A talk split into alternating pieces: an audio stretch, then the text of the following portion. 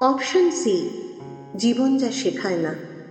এই last option আমাদের সেটাই বেছে নিতে বলে, আমি চিরশ্রী।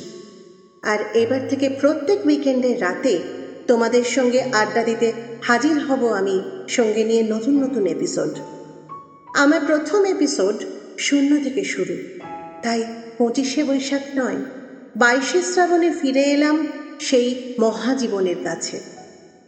ঘড়ির কাঁটা থেমে নেই প্রতিটা মুহূর্তেই জীবন থেকে একটা একটা করে সেকেন্ড হারিয়ে যাচ্ছে। আর যারা সেকেন্ড ধরে ধরে জীবনকে রাঙাতে পারে, তারাই একসময় এগিয়ে যায়। তাই যত বড় দুঃখই আসুক না কেন, সব দুঃখই ধীরে ধীরে একদিন হালকা হতে থাকে। সব দুঃখ কাটিয়ে সাধারণ জীবনে একদিন অভ্যস্ত হয়ে পড়ি আমরা। কেন বলুন তো? কেন আবার? ওই যে সীমার মাঝে অসীম আজ অসীমের গল্প শোনাই, আসুন। তেরোশো চব্বিশ বঙ্গাব্দের শ্রাবণ মাসের এক দুপুরে রবীন্দ্রনাথ একটি চিঠি খুলে দেখলেন।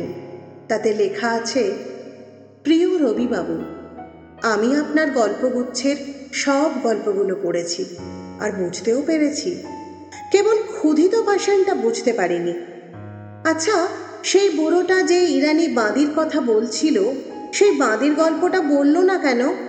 শুনতে ভারী ইচ্ছা করে। আপনি লিখে দেবেন। আর জয় পরাজয় গল্পের শেষে রাজকন্যার তো বিয়ে হলো না। কিন্তু আমার দিদিরা বলে, শেখর মরে গেল। আপনি লিখে দেবেন যে শেখর বেঁচে গেল আর রাজকন্যার সাথে তার বিয়েও হলো। কেমন?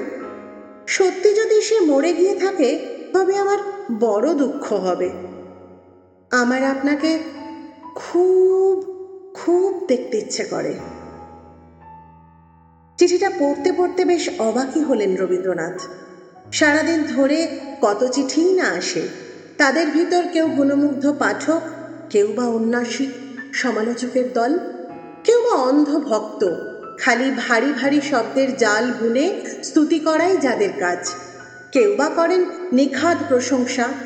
আর অবশ্যই চিঠি আসে তাদের কাছ থেকে যারা রবীন্দ্র কাব্যের ত্রুটি বিচ্যুতি খুঁজে বেরিয়ে পরমানন্দে বিহার করেন।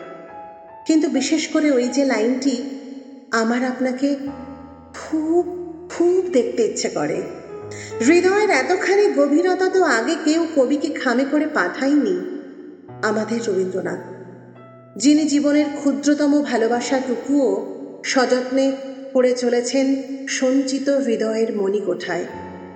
তার হৃদয়কে আচ্ছন্ন করার জন্য ওইটুকু লাইন ছিল যথেষ্ট। ভাদ্র মাসের তিন তারিখে অবশেষে চিঠির উত্তর দিলেন রবীন্দ্রনাথ। এই চিঠির উত্তর যদিও না দিয়ে থাকাই যায় না। চিঠির শেষে লিখেছেন, শুভাকাঙ্ক্ষী শ্রী শ্রী রবীন্দ্রনাথ ঠাকুর। পরের চিঠিতেই তা পাল্টে হয়েছে, শুভানুধ্যায়ী শ্রী রবীন্দ্রনাথ ঠাকুর। কখনো শুধু রবীন্দ্রনাথ ঠাকুর।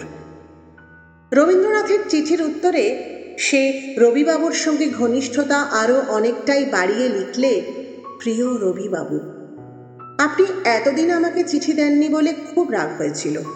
কিন্তু আজ আপনার চিঠি পেয়ে খুব খুশি হয়েছি। আমার ভালো নাম কি জানেন?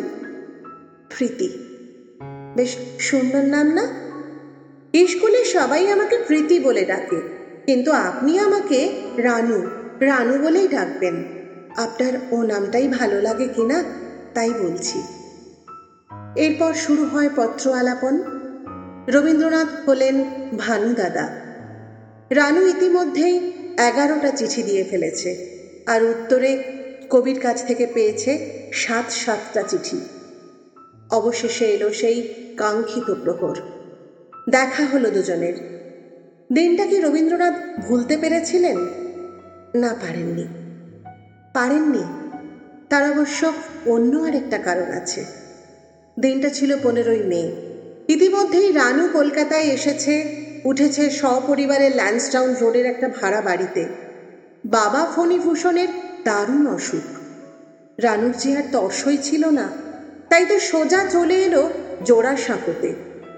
রবীন্দ্রনাথকে দেখে রানু কি অবাক হলো? না, একটুও না। সে যে তার মনের খাতায় এমনই একজনের ছবি এঁকেছে আনমনে অবহেলায়। ছবির সাথে এই মানুষটার তো দারুণ মিল। ছুটে গিয়ে রবীন্দ্রনাথের হাতের উপরে হাত রাখল রানু। কিন্তু রানুকে দেখে কিন্তু রবীন্দ্রনাথ চমকে উঠেছিলেন। কেন জানেন? রবীন্দ্রনাথ তার হারানো বৌঠানকে মুগ্ধ চোখে দেখছেন। কারণ যদি কাদম্বরী দেবী আর কিশোরী রানুর ছবি পাশাপাশি রেখে দেওয়া যায়, তবে দুজনের মুখের সাদৃশ্য দেখে বিস্মিত হতে হবে। রানু যখন অষ্টাদশী, ঠাকুরবাড়ির মেয়ে মহলে রানুকে নিয়ে হইচই পড়ে গিয়েছিল। কাদম্বরী আবার ফিরে এসেছে বলে। ভানু দাদা, উনিশশো আঠেরো সালের বিশে ফেব্রুয়ারি রানুকে লিখেছেন। দোষ আসলে আমার। তুমি তো সেই পৃথিবীতে জন্মগ্রহণ করেইছ।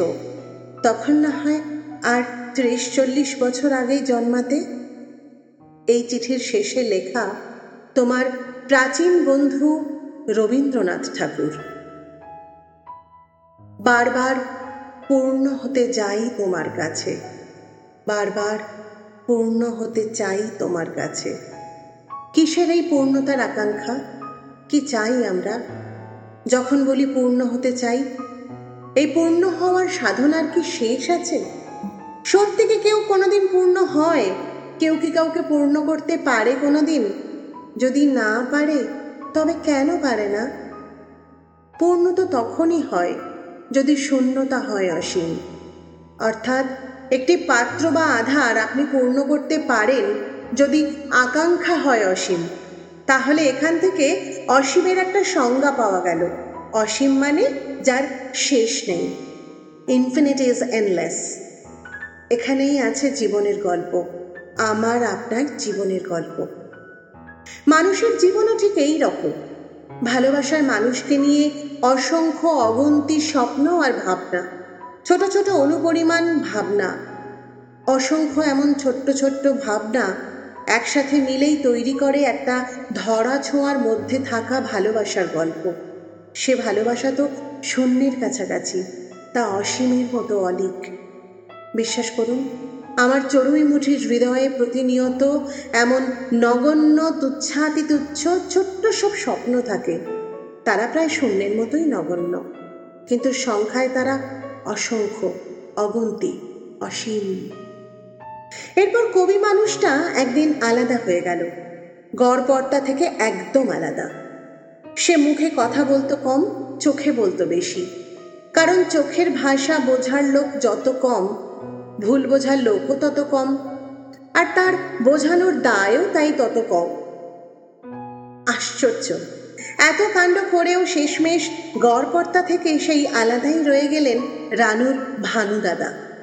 সুতো কেটে যাওয়ার পরেও কোন কোন ঘুড়ি আকাশে ভাসতে থাকে, কীভাবে সেসব শুধু হাওয়ারাই জানে। আর আমরা শুধু বুঝতে পারি বুঝতে পারি। সীমার মাঝে অসীম তুমি, বাজাও আপন সুর।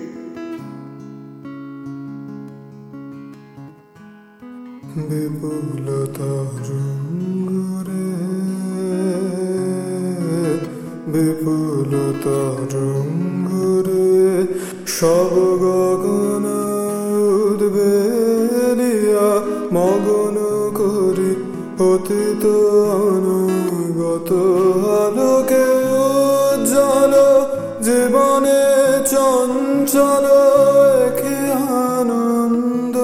tarungo bebulu tarungo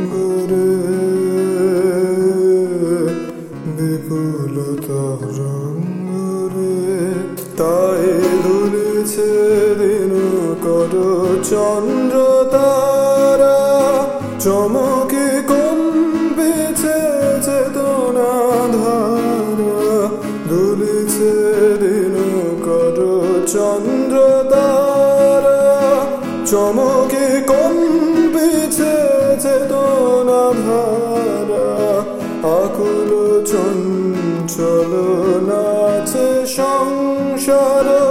আকুল চঞ্চল নাচে সংসার। কুহকে হৃদয় বিহঙ্গ বিপুল